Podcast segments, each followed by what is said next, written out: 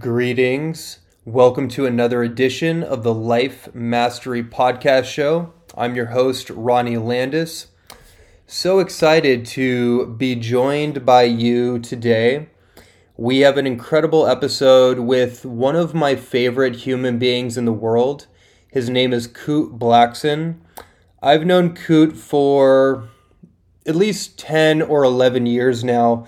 From the Los Angeles, California spiritual, personal development, holistic health community. And we go ways back. And this individual has been an incredible inspiration, a divine role model, and really a transformational catalyst in every sense of the word.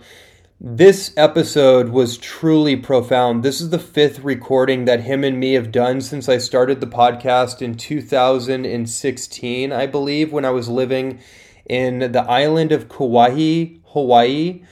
And there's so much. We dove so deep into so many things. And especially if you're spiritually orientated when it comes to topics around holistic health, personal development, transformation, psychology. This conversation is gonna really land in a particular way. And Kute has a very unique background when it comes to spirituality. He's gonna share his backstory, and he has a unique perspective that most people don't have because most people have not seen what he has seen, have not witnessed what he has witnessed. And it is a profound opportunity to really drop into what I call the implicate perfection of how life is structured, how life operates, when we're paying attention to the rhythm and the ebb and the flow and the innate intelligence of life's design.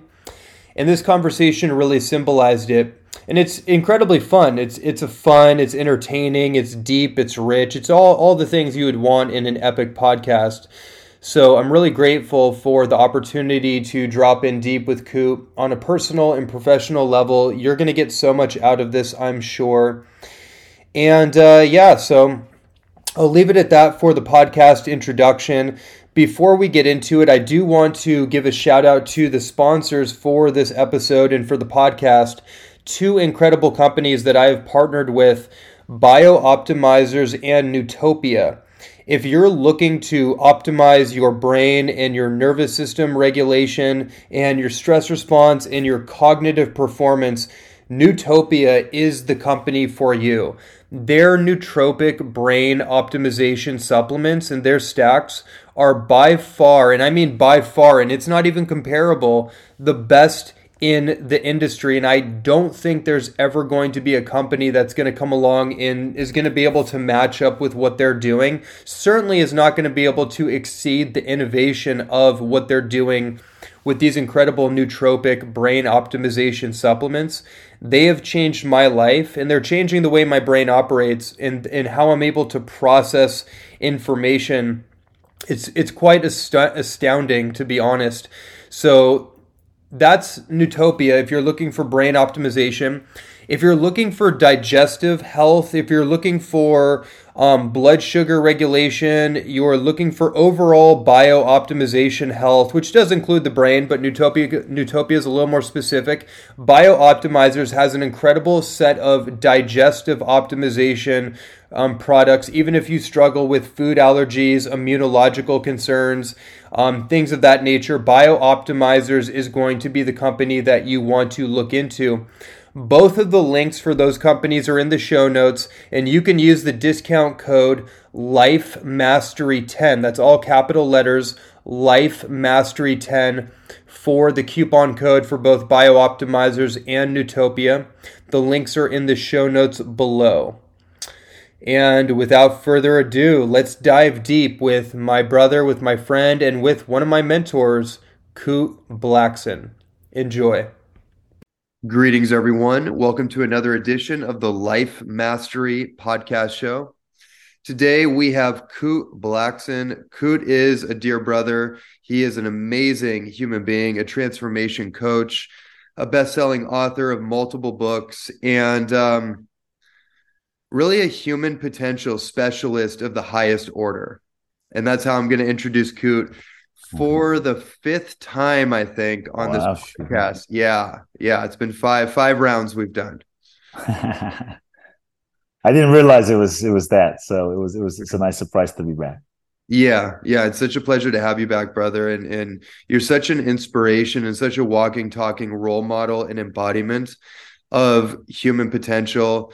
And you know, we could delve deep into like what that really means, especially from a spiritual, metaphysical, and physical level, because you embody all those things. Some people have kind of one dimension or one area kind of down, and that's their thing. But you have this interesting melding or fusion and integration of the metaphysical, the physical, the spiritual, and making things very practical, but not watering things down, being very real. Yeah. And I found so much of your material to be such a source of practical wisdom when I was going through some very impractical and confusing spiritual dilemmas, let's put it. And so I'm excited to dive into this conversation. I just wanted to honor you real quick. Thank you. Appreciate you. Appreciate it. Absolutely. And so for the audience, some of the people listening may not have listened to any of our prior podcasts. So I'd love to start off by just giving everybody a little bit of a recap. Like you come from a very interesting background with the history with your father and your mother and just your upbringing. If you could kind of catch us up and give a background. Yeah. Yeah, for sure. I was born in Ghana, West Africa, right? My father's from Ghana. My mother, he just passed away recently, November 13th of last year, which was a unique and amazing vibrational experience. And so my father's from Ghana, my mother's Japanese. I grew up in London, lived in the US for probably more of my life now, 20 plus years, partly in Mexico. So I feel like I'm freaking from everywhere and nowhere. And people say, where are you from? Are you African? I'm like, yeah, but no. Are you Japanese? I'm like, yeah, but no. Are you British? No. Are you? Yes, but no. Are you American? Yeah, no. And also don't forget, I identify as Mexican part of the time. So, so I feel like I'm from everywhere and nowhere. And more than anything, like a soul on a journey, you know, and that's always been the case, with the upbringing I had. And on some level, not only has it been a blessing, I think as a young boy, I didn't feel like I fit in anywhere. And so that was where maybe on a human level as a kid, that's where the feeling of like, you know, egoic limitation felt in, like, where do I fit in? I'm not black. I'm not this. I'm not, what am I? Right. But I think on a spiritual level, there was a huge gift there because it never let me like over-identify with any sense of I'm this or I'm that. It just kept the space open to like be everything and nothing. And so that was a huge gift in many ways to be able to flow in different cultures and realities and dimensions. And so that was kind of my upbringing in that sense. But as a young boy, I always felt, I felt people's pain very deeply, like psychically. And it was a lot. And I wanted to alleviate suffering in some way. And I didn't know how that would look like. And so a lot of people say, Kute, your upbringing was a little interesting or different. And I'll be honest, I thought my upbringing was normal. I thought everybody had my childhood and everybody had my upbringing. And I soon found out maybe it wasn't that way, in that like my first memories as a kid was seeing a crippled woman, literally being, maybe I was age 7, crawling on the floor. And she picks up the sand that this man walks on, wipes it on her face and stands up. And so week after week, I grew up seeing blind people seeing and deaf people hearing and people standing up out of wheelchairs that they hadn't walked in 10, 15, 20 years. And so this man was my father and whose hand she picked up. And he was considered a miracle worker, literally. And these were miracles I was not seeing on YouTube or Instagram. Like this is shit I was seeing every day in front of me. Not thinking anything was special about it. Like there's nothing woo-woo, nothing special, nothing. It was just happening. And I just thought like, it was very normal. And I didn't question it. And that was another blessing because it was like, this amazing thing. It was just happening. And so I grew up in this context of possibility. So my father had 300 churches in Ghana, West Africa, probably at his height, you know, hundreds of thousands, if not like 1 million followers at his height. In wow. Ghana, yeah, had a lot. You know, he was the spiritual, like, teacher, guide, mentor to the kings of Ghana, to 3 presidents of Ghana, to heads of state of many West African countries. And so he was very impactful in his own way. And he was a very mystical person. And I think that was a blessing. Well, even though he had these churches, he went to India in the 60s and had these, you know, like real enlightenment experiences in caves, you know, as a minister, you know, going to India and had his sort of awakening experiences. So he was very metaphysical and spiritual, and more of, I think, by the time I was born, a Christian, should we say, mystic, and almost like a spiritual African siddha versus just a regular preacher, minister. I mean, he was a siddha giving Shaktipat, who would touch people, and people would, you know, fly across the room, start talking in tongues. You know, and there's no media. That's another thing that's really interesting. So he's influential, but there's no media going on. There's no videos or anything. There's no show, no production. It's not like these days where everything is about the show. When it was just, he was just doing what he was doing.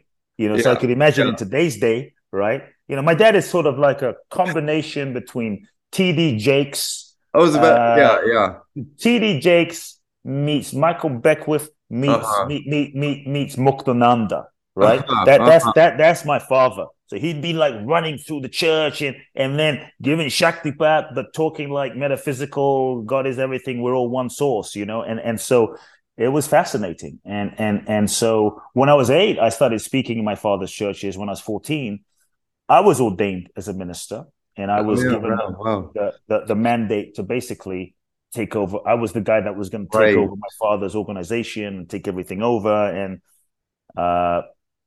you know, I knew it wasn't at 14. I knew that wasn't my path, but like any kid and like many of us, I was too afraid to speak my truth and too afraid to confront my father, who was very old school in nature. My father was the type of guy where it's my way or it's my way. Like, which way would you like? And so I said nothing. And that's when for like 4 years, I went into this sort of internal questioning and dark night of the soul and internal conflict and just trying to figure out like, who the hell am I and what do I want and what is life? And, you know, I felt my soul calling me to come to America. I was sneaking to my father's office. We lived literally behind the church, like in an apartment attached to the church.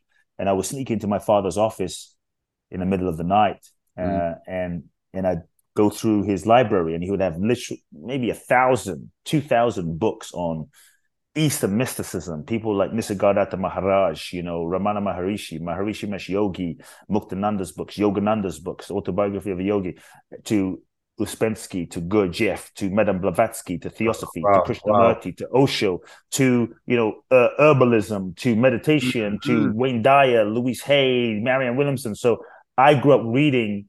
I basically became a book addict at a very young age. So age 8, I read my first self-help book called Creative Visualization. And this was by Shakti Gawain. And this was before like The Secret and the Law of Attraction was sexy. And so I had my mind blown at age 8, man, with the sense of like thoughts become things, and you can think some shit and then it happens. And like, I can manifest the parking spot, you know? And so for an 8-year-old with an imagination, this was like revolutionary stuff. And that began my journey. And I must have read 700 books by the time I was 18. I would go to school. I hated school. I'd go to school, do my homework, and then for 4 or 5 hours at night, from 6 to 11, I would read books and try to meditate and have these spiritual kind of experiences. But when I was like 18, other kids are playing video games, you're reading books. That's what you're doing. Yeah, I would read books like on the bus coming home. Like, I remember, you know, in London when I was 14, it wasn't like the US where self-help was a thing, you know. And in London, like, there was nothing, and there's no spiritual section in the bookstore of W.H. Smith. So I couldn't find spiritual books that easily upon my father's bookshelf, but I would sneak. I'll never forget the day. It was like finding porn, right? For a teenager. I found a book called Watkins. If anyone's in UK, Watkins is like the spiritual bookstore in Leicester Square.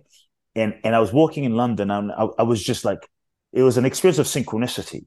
And I was guided to like this street to another, and I found Watkins. And it's like a spiritual, new age spiritual bookstore that is massive, quite big for London. Nothing but spiritual books. Chogyam Trungpa, all these guys, all their books are there. And I had my mind blown. And I remember when I was 13, 14, I'll never forget the day, man. I found this guy, 7 Habits of Highly Effective People. Stephen Covey.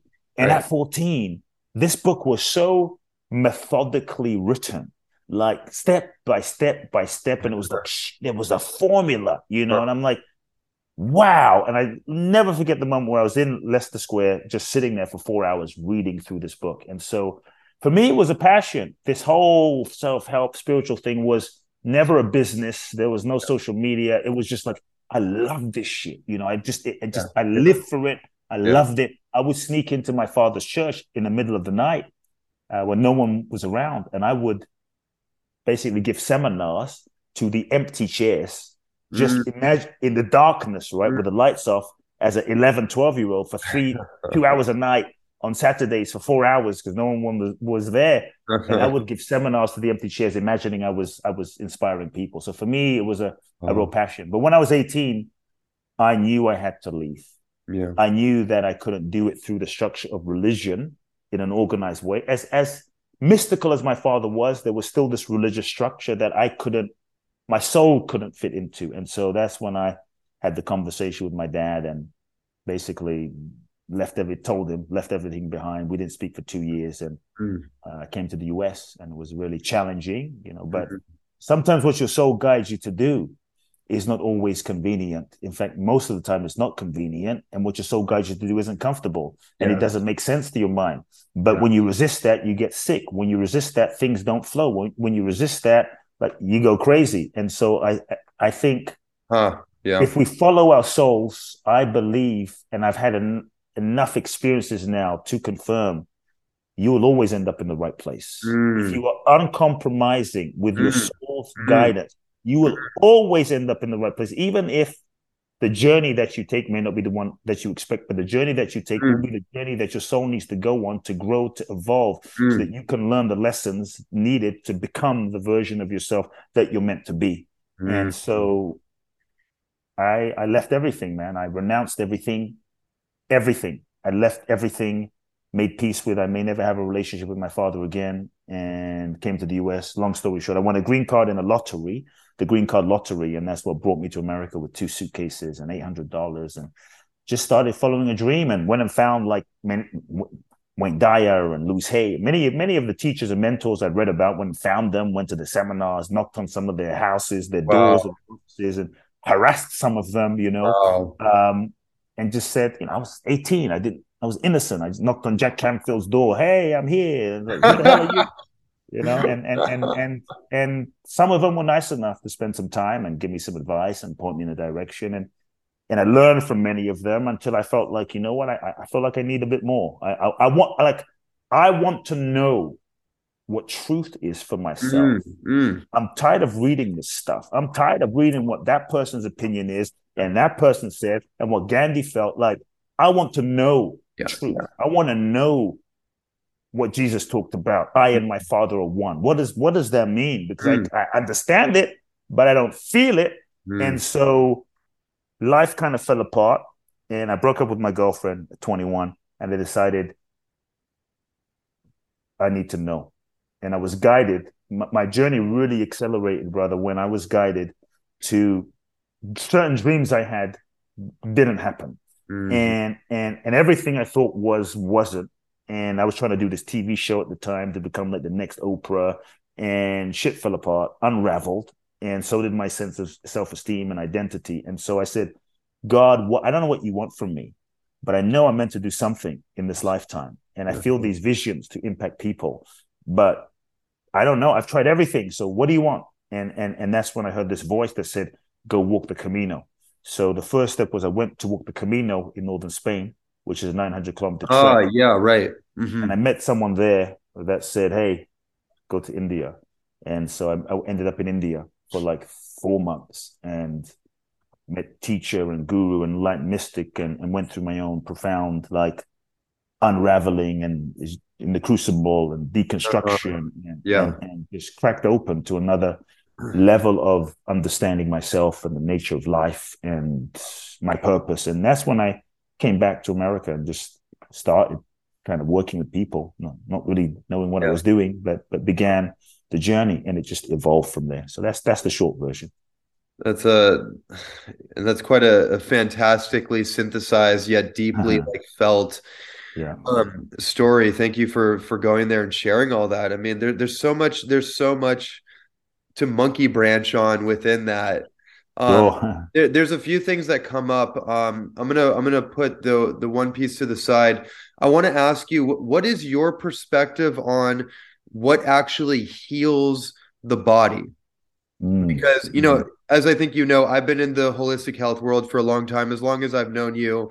And for about 13, 14 years, I came from like the David Wolf world and the raw food world and the biohacking world. And I'm thinking of like one of my friends, like Ben Greenfield. I was on his podcast and we talked about things like addiction and dopamine and brain health and all these, and you know, biohacking is such a huge thing. So there's so many ideas. There's so many scientific approaches, nutrition, health, cleansing, et cetera, et cetera. What I want to hear from you, I have my own theory, right, from a spiritual perspective, but what is your perspective and opinion on what actually heals the body based on what you've actually seen, what you just told us? Sure. I'll give you my thoughts. Yeah. And I'm not saying it's reality. And I'll also give things that other people haven't seen. I have with my father, and also, you know, let's take it down a notch from like these dramatic miracles that heal, but also just being healthy myself, feeling healthy myself, rarely getting sick, and being someone that doesn't theorize about health, but just feels healthy, lives healthy, is healthy, right? And so I'm not that, to be honest, like I'm not a sort of Ben Greenfield, you know, expert on certain things. I'm not a doctor, blah, blah, blah. Right. I'm more a person in my life that it's about living it and being it. And I might not be able to like say, yeah, I did it, but I'm the guy that I can run the 25 kilometers while other people are theorizing about it. I'm the one that runs it. Right. And so for me, much of just my philosophy comes from just my experience rather than like someone's ideas, you know? And so what I would say is, and let's jump to my dad a second. Yeah. Then I'll share my thoughts. I asked my father when I got to my 20s, because we weren't very close, but once we got closer, I asked him, how do you heal people? Like I've seen some real, like once I was in my 20s, I realized maybe what I experienced wasn't like the norm that's out there, right? And so I thought, how do you heal people? Because when I was in America, there's all chakra healing and Reiki this and that and Joe this and Reiki. But nobody's healing.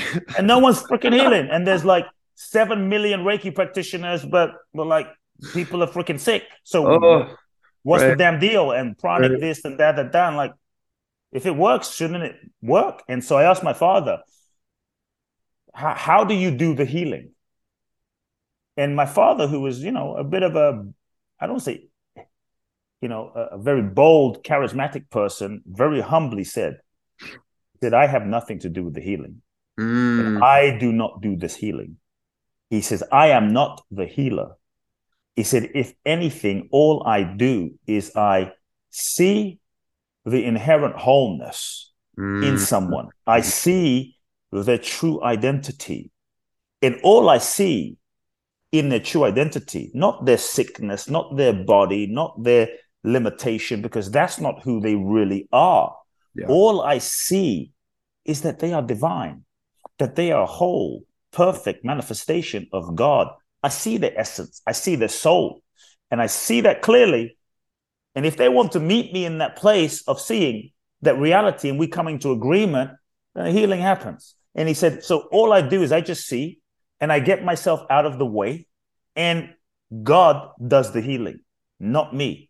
And he said, I, as a person, have nothing to do with the healing. Yeah. It's God. It's the divine. I mean, Jesus himself said, you know, Jesus to me was like a way shower more than anything, someone who demonstrated the possibility of what we can be. And he said, the things I do, you can do these things and more. He didn't say, I'm the great Jesus, yo. No one else can be like, he said, if I do it, you can do it. And so Jesus said, as a miracle worker, it's not I that does the work, but the Father that does the work through me.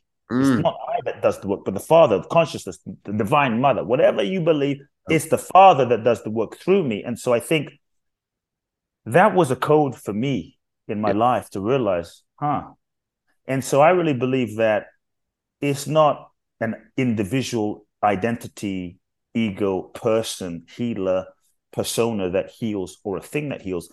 If anything, it's the innate intelligence. Mm-hmm. There is an innate intelligence inside of us. It is living us. It is breathing us. It is digesting our food. It is functioning us. Even without you and I, like we are breathing right now in this conversation, bro, and it's happening. Breathing is happening in spite of us. I mean, yes, there's breath work this and breath work that, but the bottom line, we're not sitting here going, breathe, breathe, breathe, breathe, breathe, breathe, being the one that is doing. It is being done. And so there is an innate intelligence that is our very being. It's our very existence. And I think if you cut your finger, right, your finger knows how to heal itself.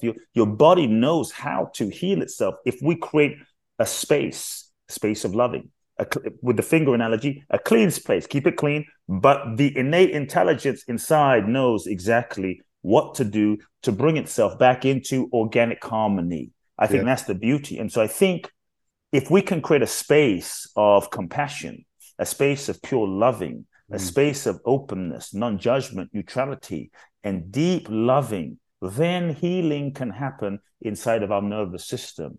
And so it's not a person that does the healing. There's an innate intelligence inside of us that heals. And I think when we disconnect from that and we think we have to do the healing and we think we're the healer, then we become the doer, then we start getting in our way. Then I think in many ways we interfere with the innate intelligence and we impose conditioning on the mind, the psyche, the body, a conditioning based on our own programming and belief system of how we think, like from the outside in, how we think a chakra should be and how we think your body should move and how we think our energy system should be, rather than freeing up the layers of conditioning so that everyone can function in alignment with their own nature rather than someone's programming. And so I think for the West, it can be threatening to the ego because the ego wants to be the great healer. Like, I'm the one that healed Ronnie. I'm the one that healed Ku. Look at me with my hands waving and great technique. I did it, rather than the innate intelligence is really the healer. There is a healer inside of every single human that knows what to do given the right conditions. Yes. So if anything, we create the conditions, and then the innate intelligence inside of someone can really do the work. And so, look, I'm all for exercise, and, you know, I'm all for biohacking and all of that. I just did a red light therapy the other day, hyperbaric the other day. The challenge is, and I love that shit, man. I mean, I've done you know, NAD and stem cell. I love it all. I love it. You know, hey, I'll try it all. The challenge I see, though, is sometimes we are getting so identified with this, gotta biohack everything, biohack this, biohack that, biohack this, biohack that we kind of override the innate healing mechanism inside of someone. Oh, you got to have this diet. You got to eat this food. You got to eat this food at this time. And you got to have this diet. You can't eat kale. You got to eat kale. Kale shit for you. Kale's bad for you. This and that. Vegan, the keto. I'm not saying there are certain things that might work and might not work and might be. I'm not saying I eat McDonald's and, you know, crap like that. It's an obsession. However, you're talking about the obsession. Talk about addiction, right? That relationship with something is as important as the thing itself. Exactly. The relationship with something. And so, you know, I know folks that eat really healthy, have this incredible life, and they're freaking miserable. And they're an asshole to their wife. And they're cheating. And they're living out of integrity, you know, and they're not happy. And they're eating what they think they should be eating.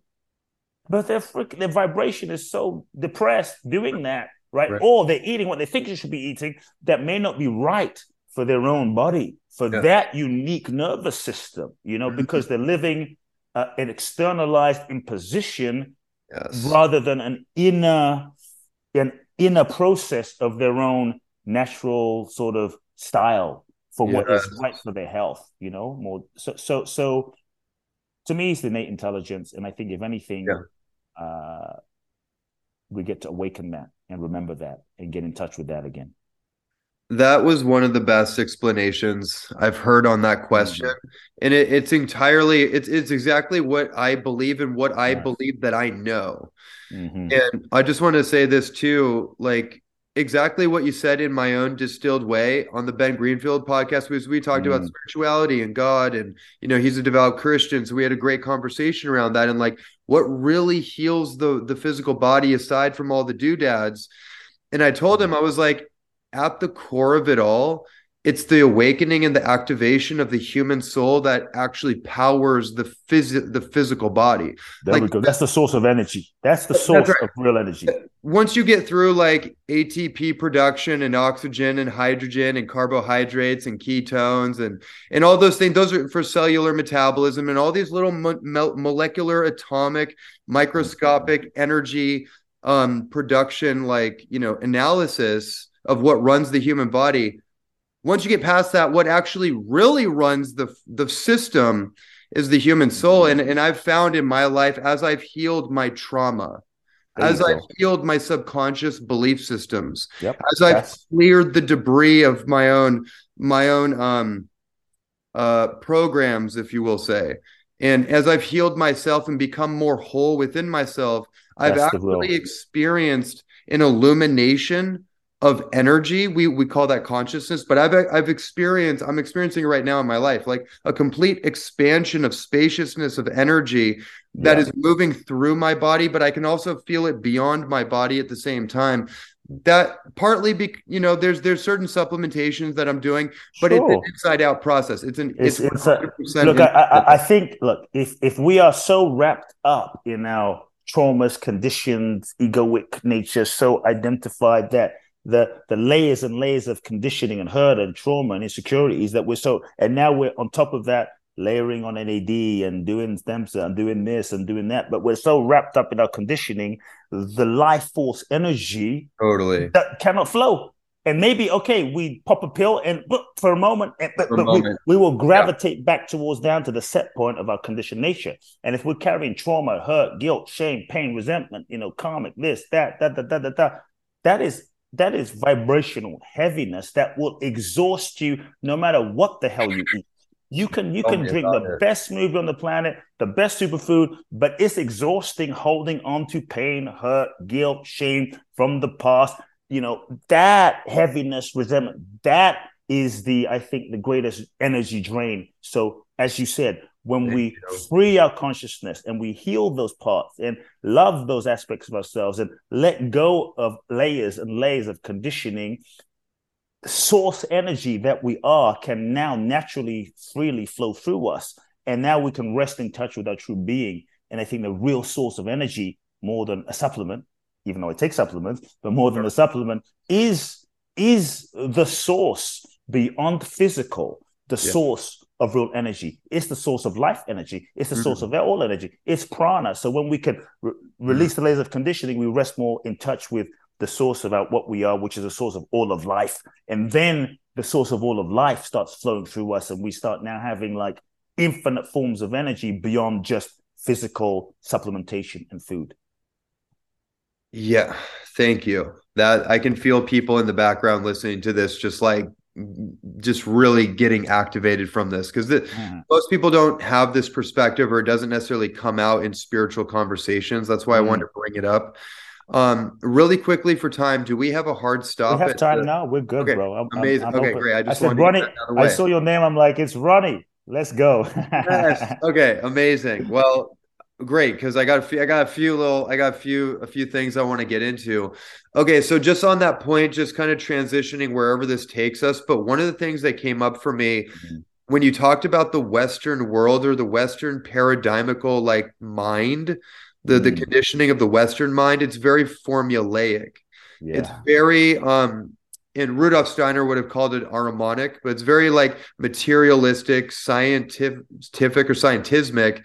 And the whole idea that I've seen over 2020 and now kind of looking at the metaphysics of all that in the East and the West is that there's a particular agenda to strip spirit from matter to make everything material. Right. And so that's kind of like, you know, I don't want to get into a whole conspiratorial rabbit hole, but it's kind of like a meta principle that I've seen. And that's like the medical model. That's kind of what we're talking about of like idolatry and supplementation and diet and exercise, like idolizing things outside of us that are not intrinsically of spirit. Yeah. And then putting our power into those things. Yeah. So I'm just curious what do you feel from what I said, if anything comes to you, like the state of the world, in other words, the state of spirituality, like what do you feel is going on right now? What do I feel is going on? You know, I think there is investment, you could say, in you, me, in you, us not knowing who we really are as spirit. And because if we don't know, if we can be disconnected, disconnected from that true source of energy, that true source of life, what we really are as infinite beings, like we are freaking infinite beings, man. That's what we are. Let's just get real. I was talking to someone about imposter syndrome. How do I overcome imposter syndrome? I'm like, you are a freaking imposter. You are an infinite being pretending that you are a little human form walking around where I'm not enough and I don't know. You're an infinite being pretending that you're not imposter. Yeah, wow. That you're not the divine. So yes, the real imposter syndrome is not this imposter syndrome that you think. It's this game that we're playing, forgetting that we're infinite beings. But there is an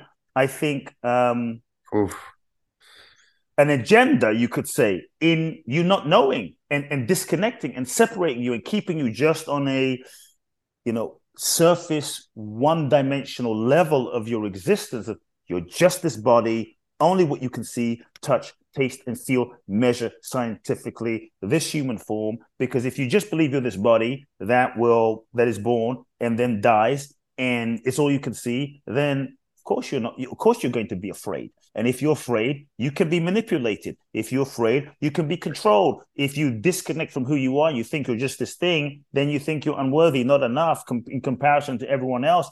Then you can be sold a bunch of stuff that you don't need to try to feel okay, to try to feel secure, to try to feel enough. Like if you just, you know, have this watch and this phone and this underpants and this underwear and this lingerie and this socks and the shoes and this house, then you're enough. Like just drink this drink, then you're enough. And so I think we have to wake up from the trance that the hypnosis, the hypnotic conditioning of the matrix, so to speak, that has an investment in you and I not knowing our true infinite nature. Because if you know, I'm not just this body. Yes, this body is beautiful. It's a vehicle, but it's not the real essence of what I am. This body is constantly changing. So what am I and who am I? And so we get so distracted by BS, by TikTok this and social media that and a pandemic and this and that. We get so distracted by all of this, you know, illusion that we don't even have freaking time to question who the hell am I? What am I really? Because we're just trying to like pay our rent and survive. And so on that level, you could say, yeah, there is an agenda. However, conspiratorial people want to get, but there is an agenda, and we can just start with it's money, it's power. That's the realm of the 3D world. It's money, it's power, it's control. Yeah. And so I think we have to be willing to wake up. And I think that first step is to like be willing to question, like, who am I and what am I? Because when we start going deeper into ourselves, we realize, oh, I'm not just this body and these beliefs and this way of thinking and these stories. Like, I am infinite in nature. And that opens up a whole new dimension of freedom, I think, to live in the world and be in the world as a spiritual being. And I don't say spiritual from a place of like, because I think, you know, this might ruffle a few feathers, but, you know, you're a real dude. So I think we always get real on your show. Mm. Look, I think even in spirituality, there's the sense of like, oh, you know, crystals and yoga and, you know, just meditating and oming and incense and wearing a particular uniform and like, this makes you spiritual. Not really. Because the truth is, I think, what is spirituality? You know, it's not a function of form. Mm. It's not a function of what you do. Yeah. It's not a function of like, I did some mantra. To me, real spirituality is just recognizing that you're a spirit and I'm a spirit and living that. It's not a function of form or doing. It's a function of just beingness and being that. And so on that level, it doesn't really matter what the fuck you do. You could be a CEO in a company. You could be working in the post office. It's about beingness, less about the doingness, which is similar to that scientific, like one-dimensional thing. Oh, I'm doing the right things. Yeah, but what about beingness? And so more and more, personally, I'm less interested in spirituality. I'm less because this might sound strange, but I'll say it. But you might, I think you'll get what I'm saying. Spirituality is becoming boring to me. Totally.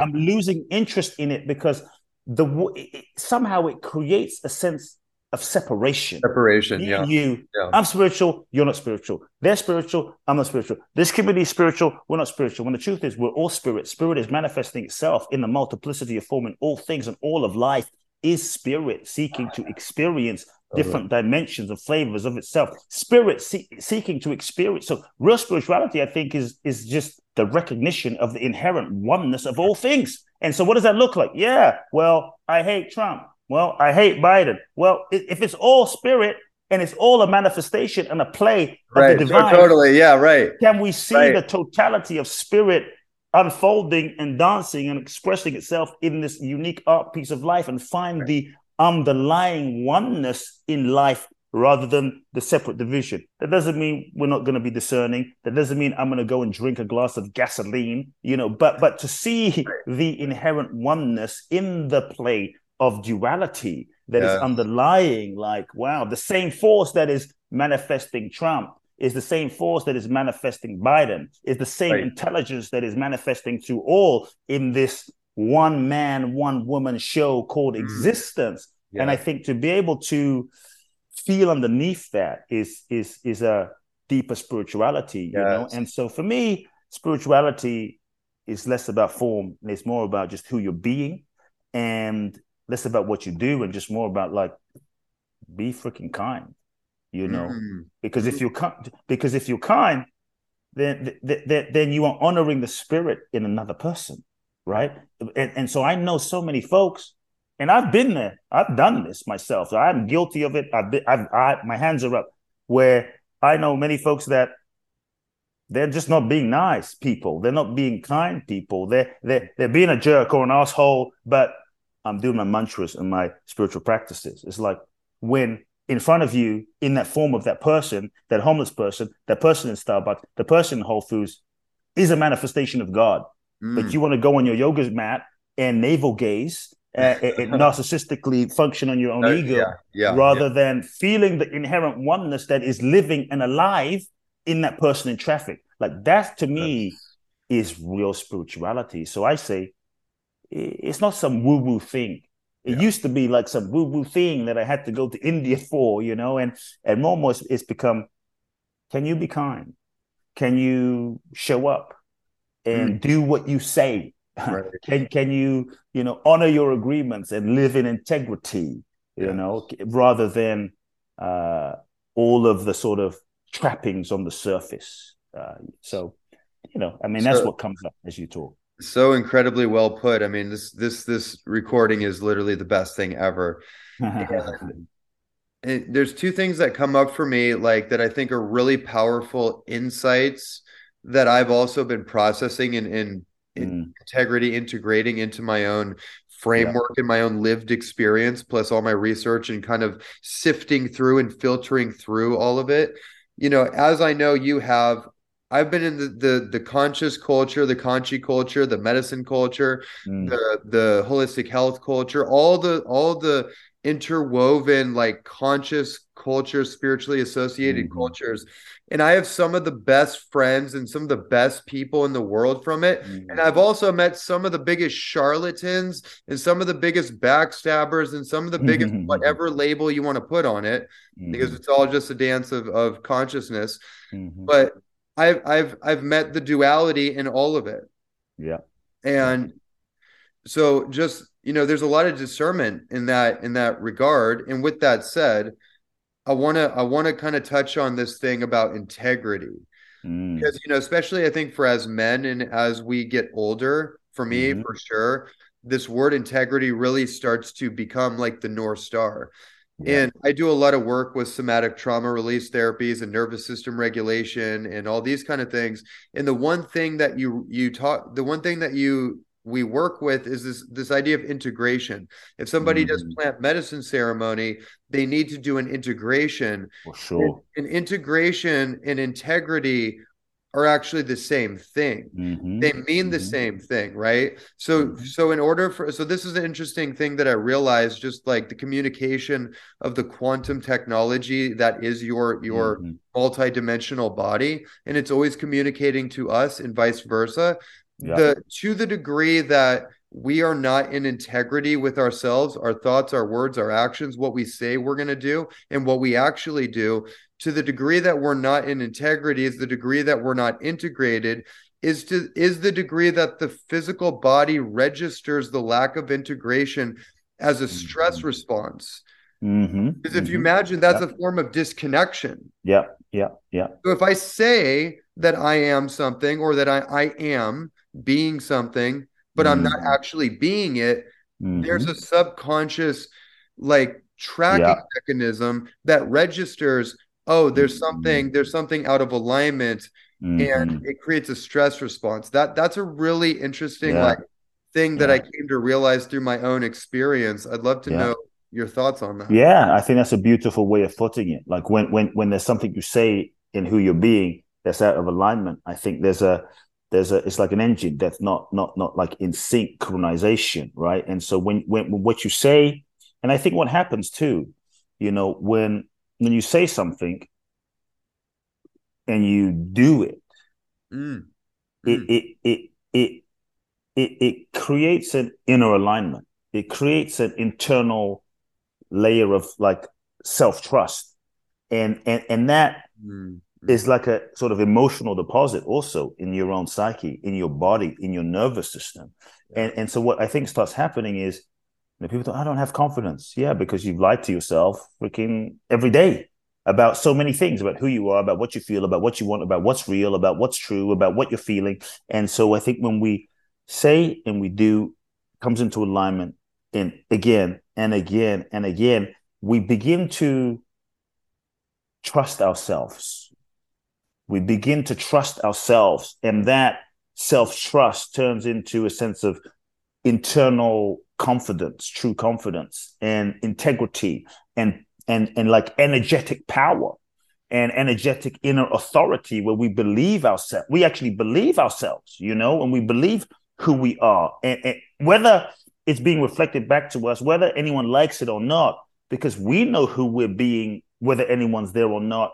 So the integrity isn't for someone else, it's really for ourselves. And because we know, then that is a sort of internal, not perfection, but a sense of unshakableness inside. And I think that's power, and that resonates, you know. And then when we're not split off from ourselves, then energy can circulate.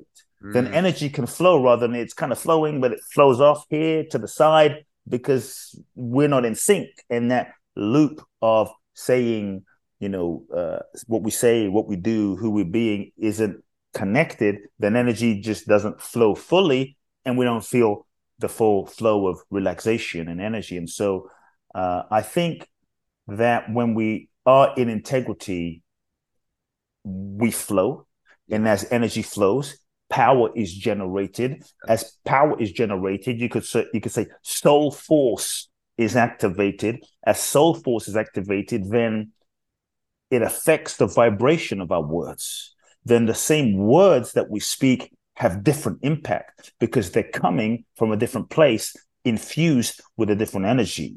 then our actions have different impact, because now our actions are in sync and coming from a different place and infused with the sort of integrated energy of our souls.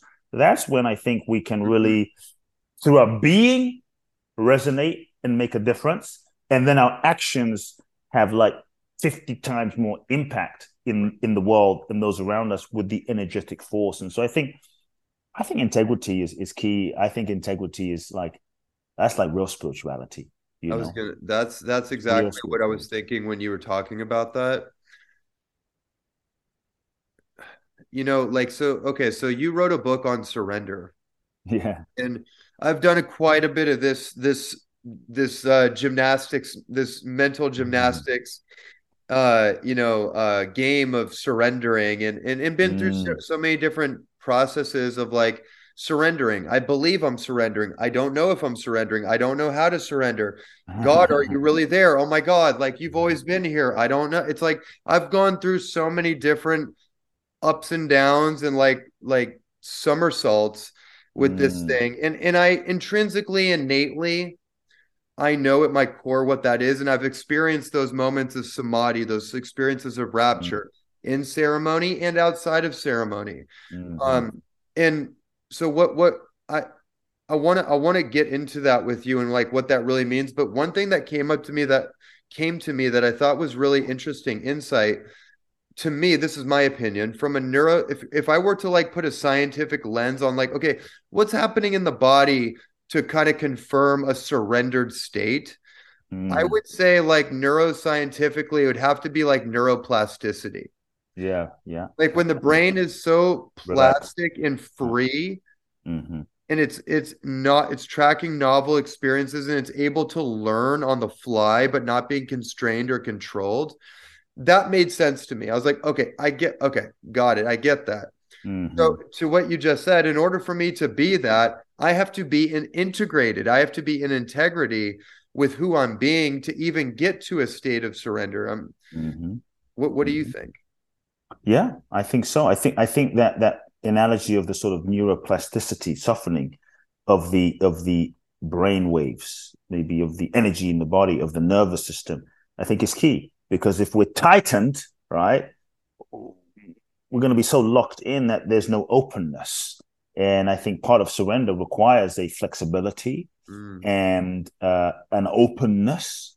And it doesn't mean you're a wet noodle. You can take a stand for something, but there's difference between having a stand for something and like a fixed position that is so rigidly rooted in identity. Like, I'm vegan and that's it. And you know, versus, oh, this is what I believe, versus, I take a stand for this, but there's still a fluidity inside of that stand that's not a rigid position rooted in egoic identity. And so I think if we can rest in that, there's a freedom inside of us. And so yeah, surrender, I would say, is what is natural. Surrender is our natural state. It is our innate nature. As children, we were surrendered. We jumped on the table. We laughed, man. We were just in flow. We weren't like, what's going to happen tomorrow? And I got to control the situation. We were just being, looking around, just in the moment, just in the flow, one with what was arising. We cried when we felt like it. We laughed when we felt like it. We were curious. We weren't so rigid in the plasticity of our mind that we already knew what everything was and what everything was going to happen. And I already know who Ronnie is, so I'm not going to be around Ronnie because I already know who Ronnie is. And so there's a rigidity of already knowing and seeking to know as a way of egoic control and protection. And so look at a child. That's where they're curious.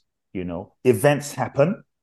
They don't know what it means, right? Until they're told this means that, and this means that, and Black people are this, and Republicans are that, and you know, Jewish people are this, and those people are like that, and this is like this, and so, but they don't know who Pablo Escobar walks in a room. They don't have a rigid position on that. He's just a human that's there. That there's no, and so I think we, from a conditioned place, we make up so many meanings about things based on the rigidity of our brain and our nervous system and our sort of personalities and personas.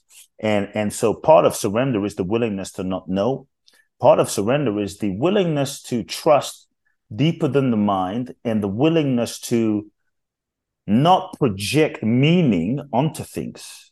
You can almost say to live in the fullness of meaninglessness, to live in the fullness of there's no meaning, so that you can allow the true essence and the true nature of a thing, of a person, of an experience to reveal itself to you.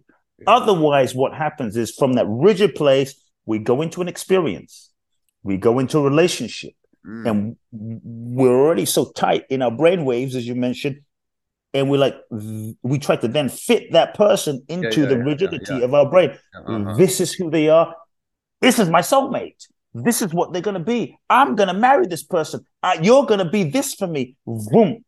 And we're not actually open to the greater revelation of intelligence of what the true, let's say, energetic and karmic unfolding and highest possibility of what is seeking to happen in the interaction, let's say, in a relationship with a person or in a certain situation, because we're already fitting we're putting limitations on it, fitting it into our limited idea. So surrender is a willingness to say, I don't freaking know what this is in this moment, but I don't know what this relationship meaning is. I sense something, but I'm willing to not know, and I'm willing to allow it to be revealed to me. I'm willing to allow life to show me, allow life in its innate intelligence to reveal itself, to show me so that it can unfold. And now I don't have to limit life and project onto it. Then we start living, you could say, unlimitedly, rather than like creating our future from the limitation of our past. And I think that's like to free fall. That's to live open. That's, you know, people talk about the power of now, just being the now. That's the power of now, where you're not projecting the past into the moment, so you can allow the moment to reveal its highest intention to you. And I think that is part of surrender. So in a nutshell, it is a letting go of control. It is a taking the limitations off of life. It is a willingness to like not force life to fit your limited idea so that you can be available. It's an availability. And when you but then when you feel the intelligence of life showing you this is what it, I thought it was going to be this. Like, how many times have you, me, we, how many times have we were sure what something was? Absolutely. We were, absolutely. Right? You've been there. We were like, absolutely. I met my woman. I met my soulmate. This is it. You couldn't imagine. And it what you were so sure about wasn't. And then you meet someone and you're like, what you're so sure isn't actually is. And then it opens up this deep humility of like, and I think this is part of spirituality, you know. It's not knowing something. It's the degree to which you can not know who you are, not know what something is. Then it opens up the sense, like, you know, you're growing spiritually when you realize I don't know shit about shit anymore. Like, that is the greatest freedom. Yeah. Like, I don't know. I don't, you know, the Bible talks about in order to enter the kingdom of heaven being like a state of being, a free state, a peaceful state, the blissful state. You must be like a child in the sense of being innocent without projection. So then you realize, I don't know anything. And there's a freedom that comes to not have to know and be intelligent. And so the ego mind, that perceived sense of what we believe ourselves to be based on our conditioned nature, seeks to control experiences by trying to understand what everything is and trying to understand what things are and what things aren't, because we mistakenly think that if I can analyze and understand what everything means, then I can control it and I won't get hurt. Like I was hurt when I was 5 and I didn't understand it then and it was too painful. So now I'm going to understand everything and figure everything out so that I can kind of create a strategy for everything and I'm not going to get hurt. And not only is it limiting and rigid, but it inhibits our capacity to flow and be present. And so, you know, the ego is that perceived sense of what we believe ourselves to be is the sense of identification. So when we're not surrendered and we're really, in our egoic identification, that's the rigidity. And it's holding on to, this is who I am. This is what I believe. This is what is. This is the way the world is. This is the way things, and that creates duality and split and division and divisiveness. And the ego is not even a real thing. It's just a process of identification. And the degree to which we have been conditioned to believe that's what we are in rigidity is the degree to which we're free. We don't have free will. We just end up living life and reacting to life and relationships from the conditioning of our past, repeating it into the future. And so, ego doesn't want to change, man. Ego doesn't want, it wants everyone else to change, but it doesn't want to change. And its job, ego's job is to reinforce its existence. Yes. And its job is to try to protect us from getting hurt again, which is, an impossible task. And that's where the limitation is. And so surrender is that relaxation, is the openness. Mm-hmm. And yes, I think a relaxation in the brain, a relaxation in the body, a relaxation in the nervous system, a relaxation of the holding on to our conditioned sense of self. And so surrender for the ego, which is why it can feel so hard to change. It's a feeling like it feels hard to change because surrender for our ego, our perceived sense of self, feels like a death. It feels like who I am is dying, but it's not really that we're dying. It's just that what we've identified ourselves as is dying, and that's why it can feel scary, but it's our nature.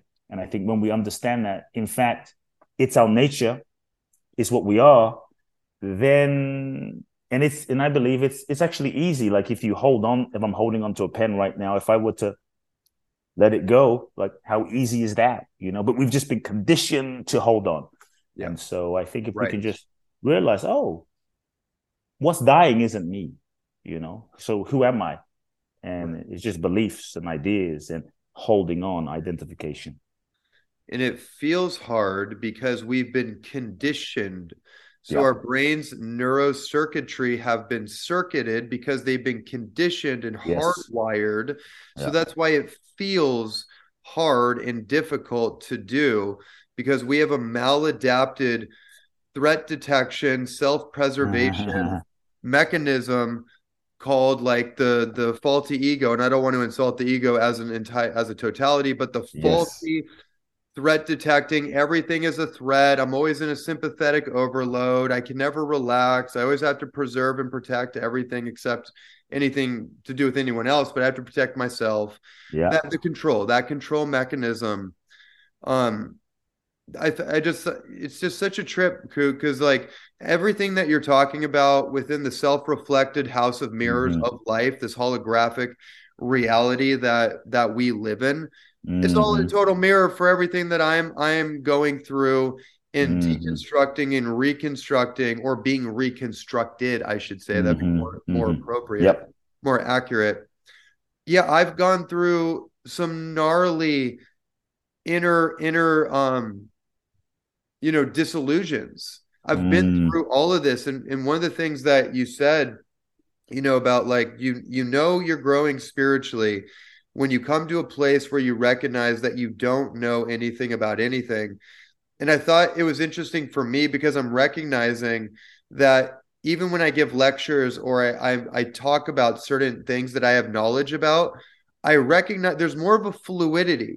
Like, it's more like I'm tracking out loud versus I'm like saying it empirically, like, oh, this is a matter of fact. It's more like, no, I'm just tracking what I see in the constellation of ideas, but it's not like held on to as tight, like when I was a raw vegan or things that I knew for sure without a doubt. And then eventually 10 years later, I changed my diet because, things change. So I thought that was interesting. So and that's freedom. That's the freedom. The freedom, like we live in a world of infinitely valid but simultaneously contradictory realities inherent in the nature of life. Infinitely valid but simultaneously contradictory realities, like what may be right in one reality is not right in another reality. What may be right in Ghana, not going to be right in in Switzerland, and so what might be moral in Papua New in Sweden, not going to be moral in Papua New Guinea. And so we live in a world infinitely valid, but simultaneous contradictory realities inherent in the nature of life. But when we're locked in the egoic rigidity, we're not able to flow. We're not able to sort of fluidly, flexibly, you know, navigate the different realities. We're just stuck in one reality and one way of being, which is not free. And then it limits our ability to, like, be in the now, be in the moment, be present, be surrendered, because we're clinging to some outdated reality from 5 years ago or from someone else that doesn't allow us to be who we are and in this moment. And I think, you know, one other thing, talk about spirituality, talk about freedom, is for me, as I go deeper into my spiritual path and my practice, it's like the deeper I go, the less choice I feel I have. This is good. Yeah. The deeper I go, the less choice I feel I have, the freer I am. Wow. You know, whereas before, like, more in the egoic level, like, yay, I do whatever I want, whenever I want, whoever I want, I'm fuck whoever I want. I'm just free to be like whatever I want to be, whenever I want to be. Right. That actually, the more choice I think I have, the more limited I actually am. Yeah. You know, and so because as I've really gone deeper into my own source and nature of, like, who am I really, then, you know, that feeling of, like, my will and thy will, yes, just becomes one, you know, and there's things that I used to do, just can't do anymore. It's no longer a vibrational match. It's no longer aligned. It's no longer the phase of my life. It's no longer in integrity. And I could do it, but it's not truly in alignment and truly freeing, and doesn't actually, in the long run, bring me more energy because it doesn't have integrity, you know? And so sometimes the choices shrink, where you're like, this right here is really the highest evolutionary path that is seeking to unfold right now. Yeah. And this is it. Like, when I wrote the book, The Magic of Surrender, bro, it wasn't the book I wanted to write.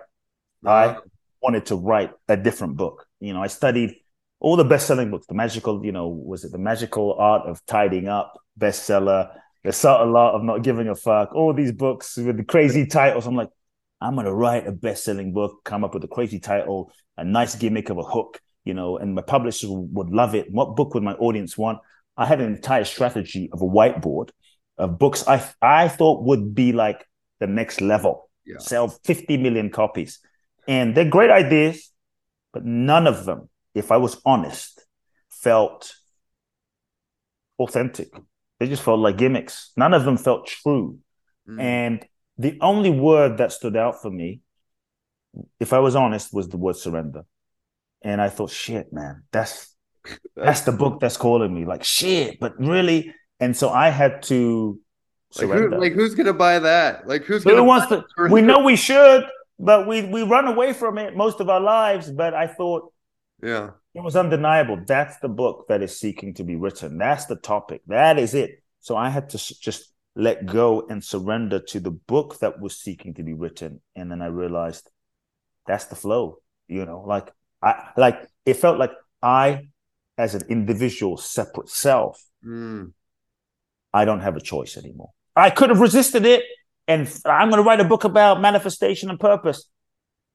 Maybe it would have done okay, but it certainly wouldn't have felt in flow, and talk about that stress on the body. I would have felt that, because I'd be speaking to Ronnie going, I'm kind of bullshitting myself about what's true, and I would know it, and you would feel it, you know, and it'd be like, rather than this is it right here. And so then it felt like I didn't have a choice anymore. And I think in that sense of, like, choiceless choice is the infinite freedom. And that surrender is when we transcend ourselves, we transcend our limited egos, we transcend personal power, and we move into we tap into another dimension of possibility and life and flow. And I have found in my real lived experience that that's when life in its innate intelligence begins to flow through us. That's when God begins to manifest through us. That's when the universe begins to use us and function through us and unfold through us in ways that we cannot imagine. And we recognize that we're no longer the doer and life is doing all of it and everything gets done, even though we're doing nothing, and we begin to witness. We might still be taking action, right, but it doesn't feel like I have a separate sense of self I'm doing anymore. Life is doing and we're being used to do. And that's what I found is the greatest freedom. And I think that's the path we're on, you know? So beautifully said. Wow. Yeah. Yes. I'm just going to say yes to that. I think I have one last question to integrate all this. In the last couple of years, what has been the one experience that you've had, or maybe the lesson that came out of it that's impacted you personally the most? Yeah, I think it's the humbling of realizing I don't know anything. You know, when COVID hit, bro, I forget. I think we spoke in the middle of somewhere in there, but when COVID hit, you know, I was like, this is bullshit. You know, I was traveling nonstop for work and loving people, serving people, and you know, everything stopped for everyone. And I was like, why? You know, and I was a bit frustrated with the whole experience, to be honest. And I ended up moving. I was in LA. I left my apartment in LA. I left after 20 some years, right? So it was a big deal. I left my house in LA, apartment in LA, left my office in LA. Had a house in Phoenix, so I was in Phoenix for a while, which is I love Phoenix to go back and forth, but to live was a culture shock.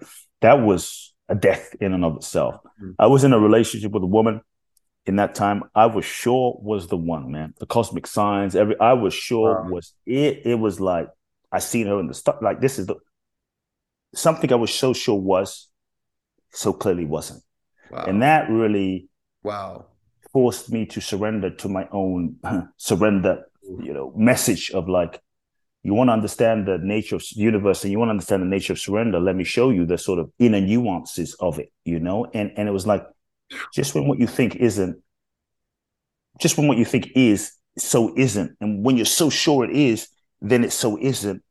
It's like that humbles you. And so, you know, what happened for me was then I moved from Phoenix and then I moved to Miami. And then I was sure, like, I'm moving to Miami. That's the next, you know, 25 years of my life. After a year being in Miami, universe, like, we're moving back to LA. I'm like, what the hell is going on? Like, but the flow was there. Like, not what I imagined, but that's what the flow was. And, you know, long story short, the lesson of, like, realizing I don't know anything, because also even on a personal level, the entire process, brother, just led me to meet my wife. And you know, someone who was completely took me by surprise. I didn't expect. I didn't fit my ego identity's initial sort of like paradigm. Yet was everything I could have imagined, and to be honest, more and total yin yang complementary alignment for my soul that I could not have planned it. And just a short example is I was in Miami and I was living in Miami, but I was in Egypt, and I heard a voice that said, go to Brazil. No idea why. No, talk about making it human. Like, does this shit really work? Heard a voice, go to Brazil. I surrendered to it.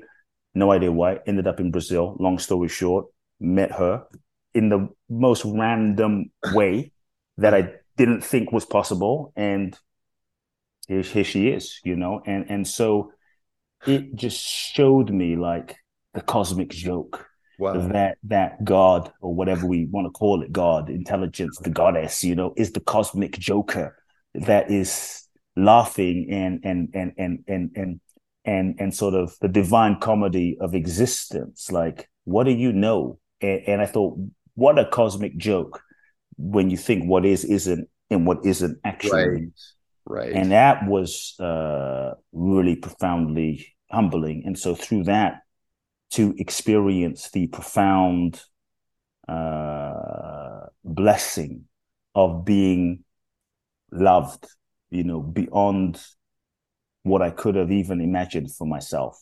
Wow. You know, everything I've given people over the years in my work is like, it's like, talk about karmic return coming back to me. And it, after everything seemed to be like unraveling, has been sort of the divine teaching of like, well, here you are, you know, keep surrendering, keep surrendering, keep surrendering. And so it's been beautiful, you know, and it was crazy. I was looking at my wife the other day, just she was over there in a room. I was doing an event, and I thought, wow, I actually blessed COVID, man. I'm like, I couldn't believe, like whatever we want to call it, you know, that, blah, blah, blah. But I was like, wow, if that experience didn't happen, as whatever it is that it is, but if that experience didn't happen, I would not have moved to Phoenix full time, and I would not have had the space in my schedule, and I would not have moved to Miami. Had I not moved to Miami, I was so close to Brazil, so I wouldn't have gone to Brazil. I wouldn't have met her. And so now all these things in retrospect, I started to understand, like, oh. And so often when we're in an experience, shit's falling apart. Yeah. We're in the dark night of the soul, breakup. We're being crushed by the divine sledgehammer of life, you know, and on top of that, we're being run over by the divine Mack truck. Simultaneously, we feel like nothing makes sense from the lens of the ego's perspective, because from the ego's perspective, it doesn't make sense. And we're not able to see the possibility, the infinite possibilities of what are happening. And often it's only looking back now that we're like, oh. That's why that divine crushing needed to happen, so that more expansion could be there, so that I could be fully available. And so if anyone is going through a dark moment or a challenging moment, you know, it may not make sense in the moment, and you've heard it, but it may not make sense in the moment, but trust that the universe in its intelligence is unfolding itself, and let go. And if you let go, you create space. You create space. That's when more of grace can flow into your life. And I've seen it in my life, and I really believe it's possible for everyone. Wow. Wow. Well, congratulations. I'm so happy to hear that for you. Thank you, man. Oh, wow. That was a great bow and tie on this entire conversation. This was by far the best conversation we've ever done, and everyone has been the best up to that moment. Nice, brother. It feels like a deeply humbling and grounding and anchoring, and I'm in a completely different state of being with my life, my mission, my purpose, just my entire being as a man. Almost 40 revolutions around the sun in 2.5 years. So it feels like life is just about to get started. The training wheels are about to come off. And that's a lot to say, because I've lived a full life on top of many lives. And I know you understand that. And this conversation feels like a bit of a springboard in the moment in time that I'm in. And it's a moment in time that I know so many people are in right now, going through their own crucibles, learning what it is to bear their own cross, you know, the responsibility of their soul's mission and duty, and all the deconstructing and all the unraveling that's had to happen the last couple of years into this now moment. So for me, this is absolutely a blessing. And I believe for everyone listening up to this point, you are an absolute blessing to all of us, into this world. So with that said, where can everybody find more about you, your books, your work, your courses, all of it? Yeah, a few simple ways. First, I just want to say something, bro. Like, I really appreciate the invitation and the space that you hold in interviews, just, you know, to go deep. And in the interviews, there's the energetic sort of invitation of like, hey, infinity, let's go. So I love it. And I feel the depth of your being and your spirit. And, I didn't know we were going to have the interview until I'd look at my schedule. And so I'm like, wow. And then you told me it's the 5th time. So I really just appreciate always your warm welcome and your heart, and feel nothing but love from you. And to me, that's real spirituality, you know, where there's no separation. It's just like nothing but love from a fellow brother. So I appreciate that very much, bro. Yeah, a few ways. Number one, my book, The Magic of Surrender. People can find out. Go to Amazon, check it out. It's a simple roadmap to living surrender in life. My main website, KuteBlackson.com, K-U-T-E Blackson.com. Twice a year, I do an event to Bali. This is the last year I'm doing my Bali events. Okay. I've done 20 of these events in the last 10 years. And so this will be number 21 in July. And so July the 28th through August the 8th will be the 21st. So if someone feels inspired from the conversation and they want to like dive deep and clear their conditioning and connect to their deeper truth and live their gifts, they can go to www.boundlessblissbali.com. That's boundlessblissbali.com and find out more. And Instagram, Kute Blackson, Facebook, Kute Love Now. Yeah. Yeah. Beautiful. Well, brother, thank you so much for everything and for this call. And everyone listening, thank you for making it this far into our conversation. And we will see you in the next episode. Much love.